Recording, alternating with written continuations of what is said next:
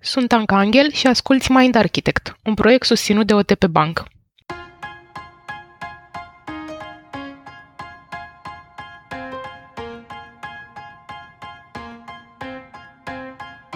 În acest ultim episod din sezonul al doilea din Mind Architect, Paul și Tudor vorbesc despre încredere și trădare din două perspective distincte, dar complementare.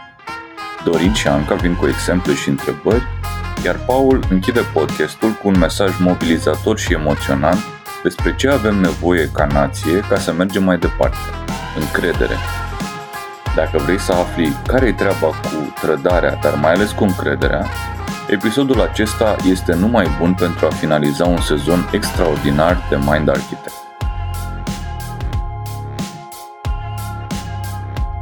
Paul, încrederea se câștigă în ani și se pierde în secunde și când încrederea se pierde, oamenii se simt trădați. Ne poți spune ce mecanisme lucrează aici? E, ce interesant la ce întrebi tu, Anca, e că nu doar oamenii se simt trădați, și alte mamifere se simt așa. Dragilor, tema asta a încrederii e una foarte interesantă și cumva vastă. Noi în episodul de azi o să încercăm să acoperim niște fundamente ale ei, parte neuroștiințifice și parte, o să vedeți, avem o discuție specială cu Tudor care are ceva expertiză pe subiect. A fost la o formare foarte interesantă în America, în zona asta, și o să ne completăm un pic răspunsurile. Eu o să vă deschid perspectiva din zona mea de expertiză și anume asta neuro. Dacă e să ne gândim la încredere în termeni neuroștiințifici, ascultătorii noștri care sunt la curent cu sezonul unu știu deja o componentă puternică care facilitează a avea încredere în cei din jur și anume un neurotransmițător. Mai știți care dintre ei avea mult de a face cu încrederea? Oxitocina, bineînțeles. Felicitări, Dorin. Oxitocina. Deci, dragilor, ce au observat neurocercetătorii e că în momentul în care noi ne permitem să fim vulnerabili cu oamenii din jur, pentru că încrederea, la urma urmei, despre asta e, e să-ți dau putere să îmi faci rău și să cred că nu o să o folosești împotriva mea. Asta e, dacă vreți, o definiție personală pe subiect. Și neurochimicalul care facilitează disponibilitatea noastră la a ne lăsa pe mâna altora, la a avea încredere în ei, este oxitocina. La nivelul creierului, oxitocina, dacă vă amintiți, e hormonul care apare în momentul în care trăim conexiune socială, apropiere fizică, e același neurotransmițător care e secretat generos când o mămică naște natural, ca să sudeze relația de atașament cu puiul. Și aș completa aspectul ăsta neuroștiințific al oxitocinei cu faptul că de fiecare dată când trăim ceva pozitiv cu cineva, elefantul care, dacă vă amintiți voi, în memoria aia implicită, inconștientă, nota stări și senzații. Nu amintiri concrete, obiectiv și factuale, ci senzații legate de oameni, de lucruri, de obiecte. Și cu cât avem mai multe experiențe pozitive, ținând conști de raportul la trei la unu pozitiv-negativ, că negativul cântărește de trei ori mai greu decât pozitivul, începem să avem încredere în persoanele respective. Încep să apară predicții, cum că dacă am încredere în Alexandra, în Dorin, în Anca, în Tudor, nu o să pățesc ceva rău, nu o să fiu trădat. Acum, până îi dau microfonul lui Tudor, care poate să ne dea o perspectivă mai organizată, așa, și mai organizațională, aș vrea să mai aduc în discuție o idee, că de ce să câștigă greu și să pierde ușor, cum ziceai tu, Anca? Pentru că, în esență, elefantul reține sau are nevoie de, de trei ori mai multe argumente pozitive decât negative ca să ajungă să aibă încredere și, practic, dacă trăiesc cu cineva una caldă, una rece, neuroștiințific vorbind, suntem pe minus doi. Și mai e un argument care e tot neurochimic, și anume că în momentul în care e secretat cortizol, hormonul de stres, și avem un nivel ridicat de cortizol în organism, cortizolul inhibă secreția de oxitocină. E un autor care a scris și în Harvard Business Review un articol care se cheamă The Trust Factor, dacă vreți să-l citiți. Pe autorul îl cheamă Paul Zak, Paul Z A K. Și în articolul ăsta sunt două idei foarte faine, că oxitocina e inhibată de cortizol, deci cu cât te simți mai mult amenințat, cu cât ai mai mult hormon din ăsta al vigilenței în organism, cu atât te lași mai greu pe mâna cuiva și experimentezi senzația de încredere mai greu. Și, foarte interesant, testosteronul face același lucru. cu cât ai mai mult testosteron în corp și cu cât e mai mult activ, cu atât arăți și ești mai puțin dispus să ai încredere în cei din jur. Și o chestie care chiar m-a amuzat e că la bărbații de după treizeci, nivelul de testosteron începe să scadă și continuă până spre finalul vieții. Scade impulsul ăsta de a fi dominant și agresiv. Și o potențială idee pe care Paul Zak o propune e că asta poate să explice de ce oamenii în a doua parte a vieții și mai ales în, spre finalul vieții au comportamente mult mai prosociale, sunt mult mai dispuși să sprijine, să ajute, să aibă încredere în străini și în comunitatea extinsă, fără dovezi. La fel cum oamenii care sunt în poziții care le generează mult testosteron, care merge sus, când primesc promovări, când sunt admirați, când sunt masculi alfa, sunt mult mai puțin încrezători în alții și de încredere. Deci e o explicație cumva neuroștiințifică la de ce în filme masculul alfa plin de testosteron e mai viclean așa. Astea sunt câteva chestii pe care eu le-am găsit foarte interesante. Deci de aici vin bunicii ăia iubitori și e, din uh, scăderea nivelului de testosteron. Nu știu dacă doar din cauza asta, dar înțeleg. Se pare că are o legătură și cu testosteronul, nivelul de încredere. Asta e o chestie probată. Cortizolul și cu testosteron o inhibă. La bunici cred că sunt mai multe lucruri. Evoluează și conștiința, nepoții dau sens pe care pierderea jobului la pensionare l-a luat. E mai complex, dar e interesant că e și o componentă din asta neurochimică. Acum vreau să-i dau lui Tudor microfonul și să vă zic și două vorbe despre formarea asta. E o carte foarte interesantă care se cheamă Trust and Betrayal in the Organization. Tudor o să o zică în română mai bine decât vine mie, că eu știți că le ascult în engleză. Și a făcut o formare în state cu autorii cărții și e o metodologie foarte interesantă despre fenomenul ăsta al încrederii și al trădării în organizații și ce e foarte frumos la ea pentru toți thinkerii care ne ascultă, cu trimiterea la episodul nostru despre Process Communication Model, e că e o abordare foarte frumos structurată. E o metodologie foarte organizată care îți permite să înțelegi fenomenul ăsta al încrederii și al trădării într-o organizație. Dragule, ai microfonul. Ideea e super simplă. Acum câțiva ani de zile eram într-un proiect, un proiect foarte mare la corporația unde lucrez eu împreună cu Dorin și cu Anca, în care lucram împreună cu o echipă din Polonia. Noi eram o echipă mare în România, ei erau o echipă mare în Polonia și ajunsesem în faza în care pur și simplu ne petreceam o grămadă de timp încercând să gestionăm și să mediem conflictele dintre membrii echipei. Foarte pe scurt, românii credeau despre polonezi că sunt niște idioți, iar polonezii credeau despre români că sunt niște incompetenți. În esență, era o lipsă totală de încredere între cele două echipe. Și eu, așa cum ai spus tu, având bază de thinker, m-am gândit, nu fi noi primii care trecem prin această experiență și primii care se lovesc de astfel de probleme de încredere. Și am căutat ceva pe internet care să adreseze această problemă și am găsit acest model care este dezvoltat de un tip și o tipă din America, Denis și Michelle Reina. De altfel, așa se și numește modelul de Trust and Betrayal Model by Denis and Michelle Reina. Ei lucrează modelul ăsta de vreo douăzeci și ceva de ani de zile, deci este un model destul de matur. E rolat pe multe organizații și, practic, modelul ce zice? Modelul spune că, în esență, între trădare și betrayal, totul este despre comportament, adică există niște comportamente care induc încrederea sau care induc sentimentul că ai fost trădat. De exemplu, un comportament care induce încredere este să te ții întotdeauna de cuvânt, adică ceea ce spui să și faci. Un comportament care distruge încrederea este, nu știu, să înșel, de exemplu, într-o relație. Și ei spun că la baza oricărei trădări e un astfel de comportament, iar un astfel de comportament poate fi major sau minor, sau poate fi intenționat sau neintenționat. Cu toate astea, contează foarte mult modul în care te comporți. Și ei au izolat trei arii mari de comportamente de genul ăsta, pe care le-au grupat sub trei tipuri de încredere și pentru fiecare tip de încredere foarte au dezvoltat deci niște atribute. Trei piloni. Cele trei tipuri de încredere pe care le-au identificat ei sunt următoare. Primul tip de încredere care contează din punctul lor de vedere se numește trust of character, adică să respecti contractul cum ar veni. Și în trust of character trebuie să definești clar care sunt așteptările tale și de la tine și de la alții, trebuie să stabilești care sunt limitele comportamentului tău, trebuie să încurajezi comportamente care vin în întâmpinarea nevoilor altora, să te ții de okay. cuvânt, chestii de genul ăsta. Ăsta e primul pilon. Al doilea pilon despre care vorbesc este Trust of Capability, care vorbește practic despre competență. Cum funcționează chestia asta? Dacă noi doi suntem într-o relație profesională, de exemplu, și eu cred despre tine că Paul este bun la neuroștiință, dar mm-hmm. Paul nu este mm-hmm. chiar atât de bun la da. neuroștiință, nu e caz, dar chiar să zicem că ar fi așa, eu când descoper că mă așteptam ca tu să faci ceva și tu n-ai făcut, încrederea între noi probabil, se nu? Dacă e despre competență, ok?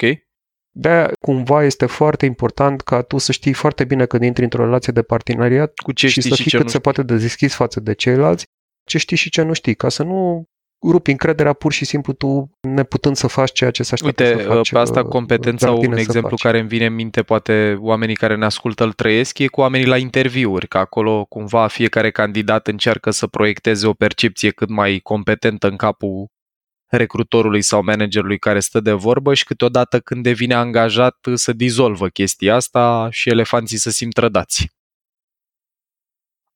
Și mai funcționează cumva încrederea asta bazată pe competență de Trust of Capability în organizațiile, de exemplu, care sunt super verticalizate, în care organizația nu este lăsată să ia decizii, apare demotivare și demobilizare a organizației. Pentru că, practic, șerifii tăi stelari nu au încredere în tine să Aha. delege ție un anumit nivel de decizii. Toată lumea, care e reacția? Tu spui... Foarte interesant și știi ce mi se pare că merită să facem aici? Să facem trimitere un pic la cele cinci butoane universale la care reacționează elefantul, că ce ai descris tu acum e o apăsare negativă a butonului cu autonomie. Când n-ai destulă încredere în competența mea, cât să-mi dai mână liberă, să mă lași să fac ce am de făcut. Că e interesant că ce au studiat soții Reina are multă legătură cu observație organizațională și descoperiri din neuroștiință se cam mapează pe ce au observat ei că deturnează elefantul, că ne dau stările astea de trădare și de dezangajare. Deci caracter și competență. Așa este. Caracter și competență.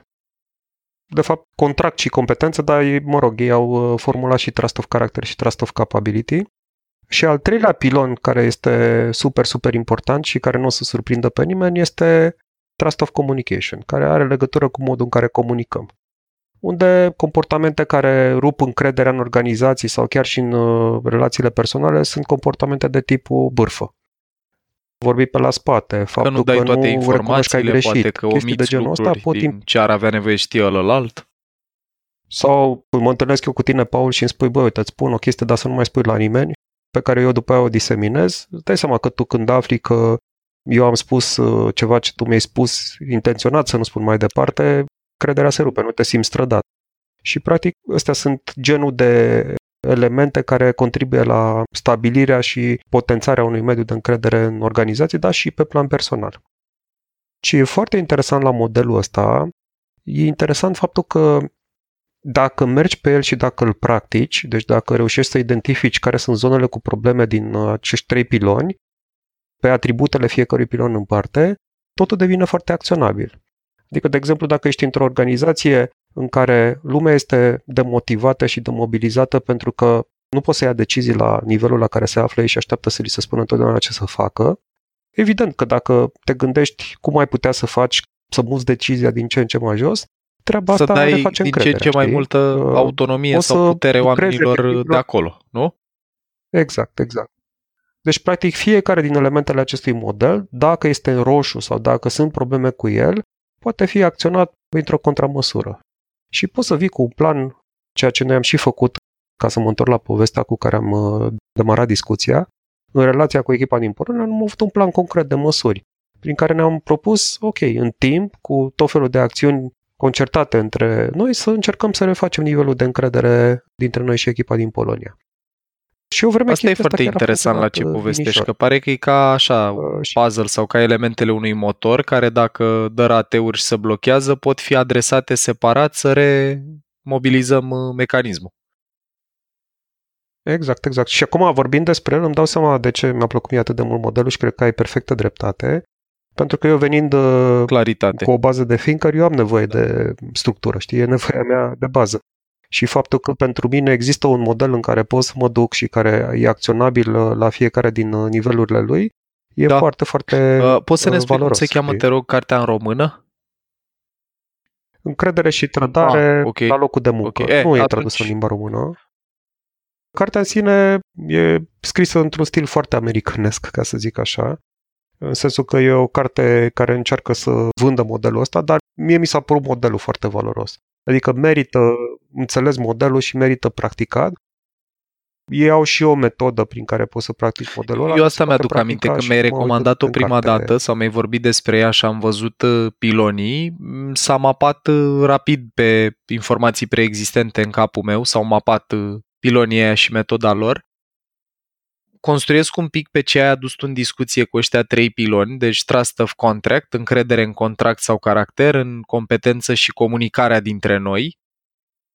Voi știți că eu sunt mai șoarece de bibliotecă așa și m-am apucat acum câteva luni să lucrez la un curs despre neuroștiința încrederii. Și lucrând la cursul ăsta am tot dat peste cercetări care au multe, multe date pe subiect și vreau să vă prezint vreo trei patru care se leagă foarte frumos de ce ne-ai descris tu, Tudor. De pildă, una interesantă din psihologie socială e că noi totuși avem niște dimensiuni universale când vine vorba de cogniție socială. E o lucrare științifică publicată de trei autori, îi numesc rapid pe prima, o cheamă Susan Fiske, F I S K E, Peter Glick, G L I C K, și Amy Cuddy, care, mă rog, oamenii pasionați de psihologie s-ar putea să fie familiar cu numele ei deja. Și ăștia trei au studiat interacțiuni sociale și au observat așa că oriunde te duci pe planetă, în interacțiunea între oameni, o să evaluăm instantaneu, în primele treizeci de secunde unii la ceilalți, două dimensiuni. Dacă celălalt este likable, adică căldură și cât de încredere e, trustworthiness, să-i zic ei, și asta se numește the warmth dimension, dimensiunea căldurii, zic ei, care pe scurt include trăsături gen dacă ești prietenos, dacă ești săritor, sincer, moral, dacă văd că-ți pasă de mine, bună intenție față de mine. Mie mi se pare că se leagă foarte frumos, Tudor, de zona aia cu contractul. Nu? Ce vede familia Reina drept așa trust e, of așa. Character sau contract. Și a doua, asta, asta e prima care e evaluată, dimensiunea asta legată de căldură sau bună intenție. Și a doua, pe care o evaluează toate persoanele, indiferent unde mergi în lume, este competence dimension, care se referă la dacă ești competent, abil, inteligent, creativ, eficace, iscusit. Și eu am reflectat un pic la ele și au foarte multă logică evolutivă, dacă vă gândiți că, într-un fel, primul lucru când se întâlneau doi strămoși de ei noștri, să zicem, era să evalueze repede unul la altul dacă ăsta din fața mea îmi vrea binele sau rău. Adică a venit să mă ajute și e prietenos și e safe și elefantul meu poate să stea liniștit, sau e dușman, în caz în care trebuie să intru repede în fugă sau în luptă. Iar a doua e, odată ce m-am hotărât dacă ești prieten sau dușman, să evaluezi relativ repede dacă tu poți să-mi faci bine sau rău. Dacă ești prieten, dacă ești competent să mă ajuți, sau dacă ești dușman, dacă ești capabil să-mi faci rău. Și cam asta pare că a rezultat din uh, evoluția noastră, că sunt primele două la care ne uităm și se mapează foarte mișto pe ce ai descris tu. Și mai vreau rapid de tot să vă zic una care pe mine m-a dat total pe spate și după aia dăm microfonul către Anca și Dorin. E un uh, autor tot de la Harvard Business Review pe care îl cheamă Zenger, Zenger Folkman, F O L K M A N, Zenger Folkman. Omul a studiat anatomia încrederii, dacă vreți, atribute care în mediul organizațional au corelat pozitiv cu liderii ăia a fi perceput drept de încredere. Guys, este fascinant. Omul a studiat optzeci și șapte de mii de lideri, uitându-se la rapoartele trei sute șaizeci despre ei primite de la angajați, deci vorbim despre cercetare cu optzeci și șapte de mii de oameni. Mie mi s-a părut mind-blowing chestia asta, m-a dat pe spate și au reieșit trei trăsături și foarte interesant că se leagă tare de ce am discutat mai devreme. Deci o să vedeți cumva că toate bat cam în aceleași direcții, chit că-s cu cuvinte diferite și unii au văzut două, unii trei. Primul atribut adus de ei în discuție este consistență și consistența se referă la lucruri gen dacă ești un model pentru ce spui, dacă you walk the talk, dacă faci ce zici în esență, probezi ce vorbești, dacă te ții de cuvânt, dacă onoreze angajamente, iar mie îmi pare că e mult din registru cu contractul de care ai vorbit tu, Tudor. Dacă ești dispus să depune efort pentru ce e nevoie, zona asta. Clar, clar. Al doilea, de care vorbesc ei, este good judgment, îi zic ei în engleză, sau expertiză sau competență.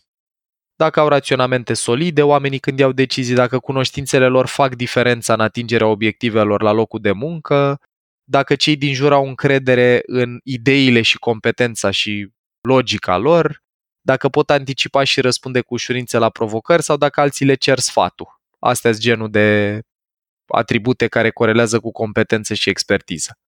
Și al treilea, foarte interesant, care se leagă de tot sezonul nostru unu și de, în mod particular, episodul despre importanța relațiilor, de pildă, se referă la relații pozitive, care înseamnă așa: să arăți că îți pasă de subiectele care îi preocupă pe cei din jur, chiar dacă pe tine nu te afectează, să arăți că ești conștient și că îți pasă de ele, să adresezi situații conflictuale, să nu le bagi sub preș sau să le treci cu vederea, să nu eviți, să echilibrezi orientarea către task, care e foarte prezentă la noi în organizații, cu orientarea pentru relație, pentru oameni, să dai feedback onest, adică să zici pe bune ce crezi despre ălălalt, dar într-o manieră constructivă care ține cont de emoțiile lui, adică tough love, da love totuși, și să cultivi cooperare și ajutor între oameni. Și acum, mă rog, poate că nu v-am dat pe spate cu ce a descoperit omul, că se leagă fix cu cercetările empirice de la familia Reina și cu ce au studiat ăștia trei neurocercetători numiți anterior. Dragilor, cel mai tare este că omul a făcut o distilare de date să vadă care contează cel mai mult. Și aici aș vrea să facem un experiment. Deci, care credeți că e scenariul ideal? Scenariul ideal e să le ai pe toate trei, logic. Dacă nu poți să le ai pe toate trei, care credeți că sunt cele două care contează cel mai mult? O luăm așa descrescător, mai întâi de la trei la două și după aia la unu. Deci avem consistență, competență, exact. Dintre consistență, competență și relații pozitive. Ca number one și mai e vreuna pe care ați votat-o, că acum vă invit să votați două. Deci relații pozitive și, și consistența, și Anca, și... Că contează să arăți în continuu. Aș zice și asta. Ei zic așa. Ăla care corelează mai puțin puternic cu nivelul tău de încredere percepută de ceilalți e consistența. Deci e bine să păstrezi relații pozitive și competență ca trăsături manifestate, chiar dacă nu poți să fii mereu consistent. Dacă eu simt că îți pasă de mine, relație pozitivă, și mi se pare că te pricepi și că ești competent, chiar dacă nu mă poți ajuta mereu sau mai calci tu din când în când pe lângă și nu ți ies toate angajamentele, nivelul de încredere e ridicat. Eu m-am gândit la Donald da, Trump. Da, că e un om inconsistent. Depinde ce înseamnă relații pozitive, dar baza lui este foarte, foarte fidelizată. Știi că la un dat da, zicea da, că, da, că oamenii tot l-ar aprecia. Oamenii tot l-ar susține. Adică baza lui uh-huh. percepe relația cu el într-un da. mod foarte pozitiv, au foarte mare încredere în el. Al doilea, el e perceput ca un tip super competent, fiindcă ăsta a fost brandul lui întotdeauna, știi? Adică business, deal maker și toate da. prostiile pe care le înșiră ei. Iar la consistență toată lumea știe că e inconsistent, adică unul are nicio chestie, poate să se contrazică exact în trei minute masiv. Da, știi? Uite, empiric nu te-ai gândit rău. Da, voiam să aduc un pic în discuție, adică pe modelul lui Tudor și înțeleg cu implicarea în organizații. Întrebarea sau comentariul meu ar fi așa: se poate măsura încrederea? Probabil că în momentul în care se intră pe organizație, dar există și date statistice sau există, din câte știu eu, niște barometre de încredere și probabil sunt mai multe surse. Dacă puteți comenta un pic în direcția asta mai statistică. O să răspund eu primul și după aia poate zici și tu ceva, Paul. Modelul ăsta de Trust and Betrayal Reina vine cu niște formulare de evaluare, care au trei direcții principale: o evaluare a liderilor, o evaluare a echipei și o evaluare a organizației. Ei zic că gradul de încredere, statistic vorbind, pentru răspunsurile la întrebările din evaluările lor este de peste nouăzeci și cinci, nu știu cât la sută. Limita ar fi undeva la optzeci și ceva la sută ca un astfel de sondaj să fie, din punct de vedere științific, corect, să fie validate răspunsurile ca fiind valoroase pentru interpretarea statistică. Deci ei zic că întrebările lor sunt formulate în așa fel încât să fie foarte relevante. Cu alte cuvinte, dacă evaluezi nivelul de încredere al echipei în care te afli tu cu ajutorul instrumentului pe care ți-l dau ei, poți să ai foarte mare încredere în indicatorii pe care îi obții de acolo. Care indicatori sunt pe ăștia trei piloni pe care i-am povestit mai devreme? Eu ce pot să vă spun, Dorin, dacă ești curios de date, e că sunt instrumente cu care lucrez și eu diferite de ce povestește Tudor, care măsoară de pildă orientare către task, relație, satisfacție, securitate. Voi știți unul dintre ele că l-am lucrat și împreună, e circumplexul ăla de la Human Synergistics. Vreau să termin ideea cu cercetarea ăstuia și să vă spun așa, că pe mine ce m-a dat pe spate din cercetarea lui Zenger Folkman și să leagă cu ce a întrebat Dorin, e că relațiile pozitive, dragilor, definite încă o dată, zic, ca să fie clar pentru cei care ne ascultă, să arăți că-ți pasă de oameni, să abordezi subiecte dificile sau conflictuale cu ei, să nu le bași sub preș, să echilibrezi orientarea către task-ul asta pentru relație, feedback onest, cooperare, ajutor, zona asta.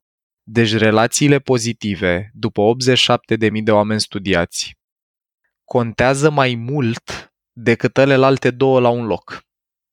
Mie mi s-a părut foarte mișto chestia asta pentru că aduce un argument statistic cu optzeci și șapte de mii de oameni la ceva ce neuroștiința ne spune destul de clar și noi am vorbit-o încă din sezonul unu, și anume că avem o structură corticală între urechi veche de sute de milioane de ani care știe să evalueze calitatea relației, de-aia câinele nostru când ne vede poate să vină dând din coadă sau să fugă, versus o structură corticală mult mai nouă care poate să evalueze cât de competent ești la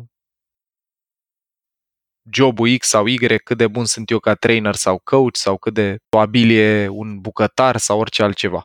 Deci neuroștiința și cu psihologia și cu studiul organizațional se cam întâlnesc și dau mâna și ne spun așa. Calitatea relațiilor pe care le construiești cu cei din jur contează enorm în cât de demn de încredere ești perceput. Pe locul doi în cercetarea asta contează competența. Să arăți că te pricepi și oamenii care evaluează ce faci să vadă că ești bun cunoscător a subiectului, a meseriei alea. Și consistența contează și ea nu într-o cantitate neglijabilă, mai puțin decât ăstelalte două reiese din datele lui, dar e o componentă foarte, foarte importantă și ea să fii în mod recurent, să livrezi calitate și să fii acolo pentru oamenii care au nevoie de tine. Explicabil de altfel, în sensul că dacă de prea multe ori la rând când am avut nevoie de tine n-ai fost disponibil, elefantul cântărește disproporționat de greu momentele astea, care înclinația asta să pună focus pe negativ și se poate rupe relația, deși știu că ești un om de treabă și că ești și priceput, dar dacă nu te simt consistent aproape de mine, se poate rupe relația. Anca? Da, deci am povestit că în mediul profesional e foarte important ca în afară de obiective să ținem cont și de construirea relațiilor cu oamenii din jur. Dar mă întreb oare cât de important e să crești și încrederea în tine, adică componenta asta? Întrebarea asta e foarte faină că așa intuitiv pare că n-au neapărat o mare legătură după ce am descris eu, dar e o legătură mare dacă ne gândim neuroștiințific. Pentru că, dragilor, dacă n-ai multă încredere în tine, deci dacă n-ai o stimă de sine ridicată și nu te simți bine cu tine și cu caracterul și competența ta, sunt șanse că multe situații cotidiene, social, profesional, o să te simți amenințat. O stimă de sine sănătoasă și un nivel ridicat de încredere în sine te fac, în esență, să ai un elefant mai tranquilizat, să ai trăiești mai puține deturnări emoționale și să te simți mai puțin în pericol în diferite situații. Și atunci dacă eu mă simt mai bine cu mine și mă simt mai puțin amenințat, sunt mult mai capabil să procesez oxitocina care poate să apară în interacțiunea mea cu diferiți oameni, pe de o parte, și pe de altă parte vă reamintesc un aspect că empatia, de pildă, e funcție neocorticală.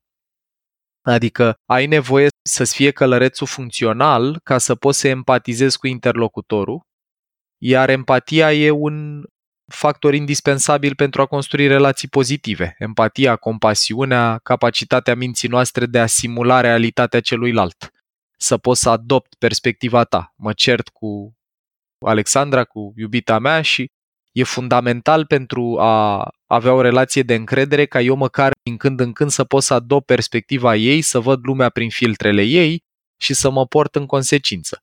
E, în momentul în care n-am multă încredere în mine, mi-e foarte ușor să mă simt amenințat frecvent. Corpul și, mă rog, mai ales creierul sunt inundate cu cortizol și mă trezesc că mi-a dispărut și empatie și moralitate și focus pe nevoile celuilalt și intru în starea de defensă, fight, flight sau freeze. Eu simt așa că m-am cam îmbolnăvit de neuroștiință. În timp ce te ascultam vorbind, Paul, mă gândeam Aha, la studiile de atașament frumos. Și la stilul de atașament. Uite, avoidant.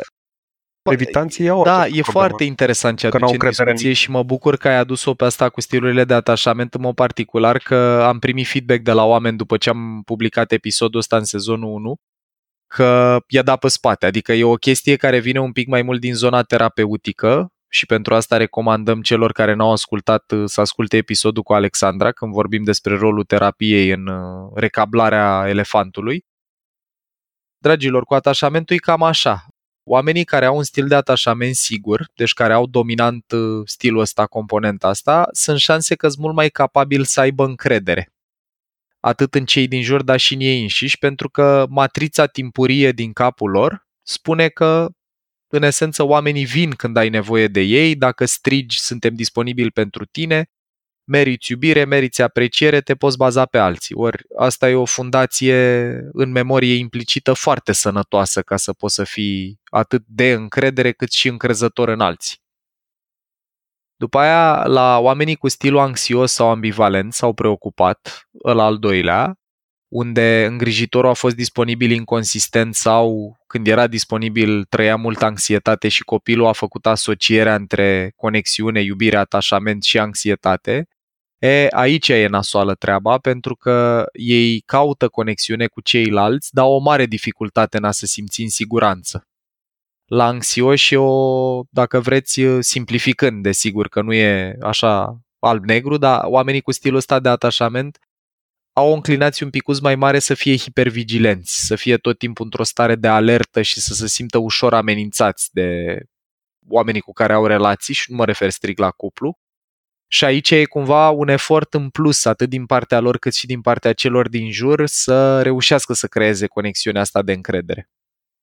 Iar la oamenii cu stil evitant, aici e cam cu dus și întors, în sensul că evitanții, pentru că au învățat timpuriu că sunt singuri pe lume și nu trebuie să se aștepte să-i ajute cineva, nu prea caută să creeze conexiune cu ceilalți, motiv pentru care e valid ce spui, Tudor, că nu au încredere, dar mai mult din filmul ăsta că sunt autosuficienți, că preferă să facă tot ce pot să facă singuri, și numai în cazuri extreme și la mare nevoie să ceară altcuiva ajutorul și dacă totuși o fac, sunt dispuși să dea la schimb ceva. Adică eu observ asta și în reminiscențele mele evitante, am un impuls puternic când cer ajutor să ofer ceva în schimb, să fie o tranzacție, să nu rămân dator. Și vine tot un fond din ăsta de trădare, că dacă în trecut, de exemplu, când ceream ajutorul mereu venea, dar venea cu o notă de plată neanunțată, cu costuri ascunse, E, atunci e posibil că asta mi-a întărit credința că nimic nu vine gratuit. Deci stilurile de atașament într-adevăr influențează tare relația noastră cu încrederea. La evitanți mai zic doar o idee că nu e obligatoriu că nu pot fi oameni de încredere, pentru că evitanții de multe ori, având credința asta că trebuie să se descurce singuri, sunt și oameni care dezvoltă destul de multă competență și scorează bine pe scala aia cu competența, adică ei poate să proiecteze cel puțin una din dimensiuni în relație cu ceilalți, chit că lor le e greu să aibă încredere. Dar foarte fain că ai adus-o în discuție și merită ca lumea care ne ascultă să încerce să-și afle stilul de atașament ca să vadă cum asta le influențează relația cu subiectul încredere. Dragilor, mai vreau un gând de încheiere să zic, știu că sunt gură spartă, dar în asta cred tare rău de tot, că, vedeți, noi am vorbit în podcastul nostru de multe ori despre evoluție, despre aspecte neuroștiințifice generate de evoluție. Guys, cooperarea cumva și colaborarea au fost avantajul competitiv al speciei noastre, am mai povestit-o noi încă de la Creierul Triun, de la primul episod, și încrederea e liantul ăsta indispensabil pentru cooperare și colaborare. E foarte greu să poți să lucrezi într-un grup, de exemplu cum o facem noi, dacă nu avem încredere unii în ceilalți, în calitatea relației, în consistență, în competență. Și vreau să scot un pic în evidență că noi în România stăm foarte prost cu subiectul încredere, atât în organizații, cât și la nivel național. E o cercetare foarte faină a unui profesor de la Universitatea Babeș-Bolyai din Cluj, Daniel David, care a publicat o cercetare despre psihologia poporului român. Și vă zic două, trei idei din ea de încheiere. El zice așa că șase din zece oameni n-au încredere în nimeni dincolo de familie și prieteni. Deci numai cercul ăsta super proxim de cunoștințe, cei mai relatable, cei mai familiari, în rest în nimeni. patruzeci și unu la sută din noi n-au încredere în România și mai mult de jumătate, peste cincizeci, credem că țara asta nu ne poate asigura viitorul pentru copii. douăzeci și patru la sută avem încredere în oameni și în compania în care lucrăm, deci șaptezeci și șase la sută nu. Și doar paisprezece la sută credem că suntem corect plătiți. Capra vecinului, știți voi povestea. Și de ce am simțit să aduc asta în discuție la finalul episodului e că eu cred că dacă vrem să transformăm țara în care trăim, ar fi un pas foarte sănătos și documentat atât psihologic cât și neuroștiințific, să începem să construim mai multe relații pozitive unii cu ceilalți. Să recablăm elefanții ăștia trădați pe parcursul a multe zile în școli și ani în țara noastră, să înțeleagă că oamenii din jurul nostru nu sunt inamici deghizați în prieteni. Sunt oameni pe care te poți baza. Eu cred foarte tare că asta ține de fiecare dintre noi. Să clădim relațiile astea pozitive care sunt cel mai important determinant a relației de încredere. Și cu acestea fiind spuse, le mulțumim ascultătorilor pentru încredere și pentru răbdare și îi pupăm. Ai ascultat un episod din Mind Architect, un podcast al lui Paul Olteanu și al invitaților lui, Anca, Tudor și Dorin. Mind Architect este o producție Rodcast și poate fi ascultat pe Spotify, iTunes sau oriunde asculți podcasturi. La Mind Architect contribuie cu vocea lui și Vlad Bogos. Abonează-te la podcast pentru episoadele viitoare, iar dacă vrei să ne susții pentru a continua producția acestui podcast, intră pe mind architect punct ro, în secțiunea Donează sau dă-ne un share în rețeaua ta.